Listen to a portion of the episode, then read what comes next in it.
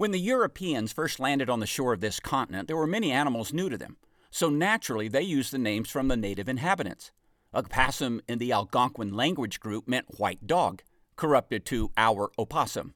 Aroughcun was the one who scratches with hand, became raccoons. And skunk was the bushy tailed animal that urinates. Yep, I'll say. And in Maine this summer, I saw many chitmunks, again from the local native dialect, which maybe means goes down tree head first. I love that one. The eastern chipmunk is very common and the only species found east of the Mississippi River. But California is the center for chipmunk biodiversity.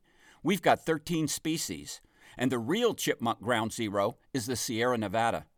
Driving from the Bay Area to Mono Lake, you go through the territory of the Sonoma, yellow pine, long eared, shadow, lodgepole, alpine, and finally the least chipmunk in the Great Basin Desert. The species are all very similar. All have stripes through their head and along the sides of their body, and very long tails. Whereas the larger golden mantled ground squirrel only has stripes on the side of its body, not on the head. Favorites of visitors, chipmunks are rated at about 9.8 on the cute scale. They thrive in campgrounds eating dropped scraps, but of course also hunt for seeds, fruits, insects, and even bird eggs. They forage underground, digging up fungi like tasty truffles, and in fact are responsible for the survival of these choice mushrooms, which can no longer rely on air to disperse their spores.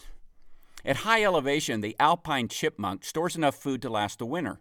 It doesn't hibernate, just goes into a deep sleep, wakes up, grabs a bite, and back to sleep. One of the things I have in common with chipmunks was discovered by researchers carefully monitoring the inside of the burrows. We are both fastidious housekeepers, and I like truffles as well. This is Michael Ellis with a perspective.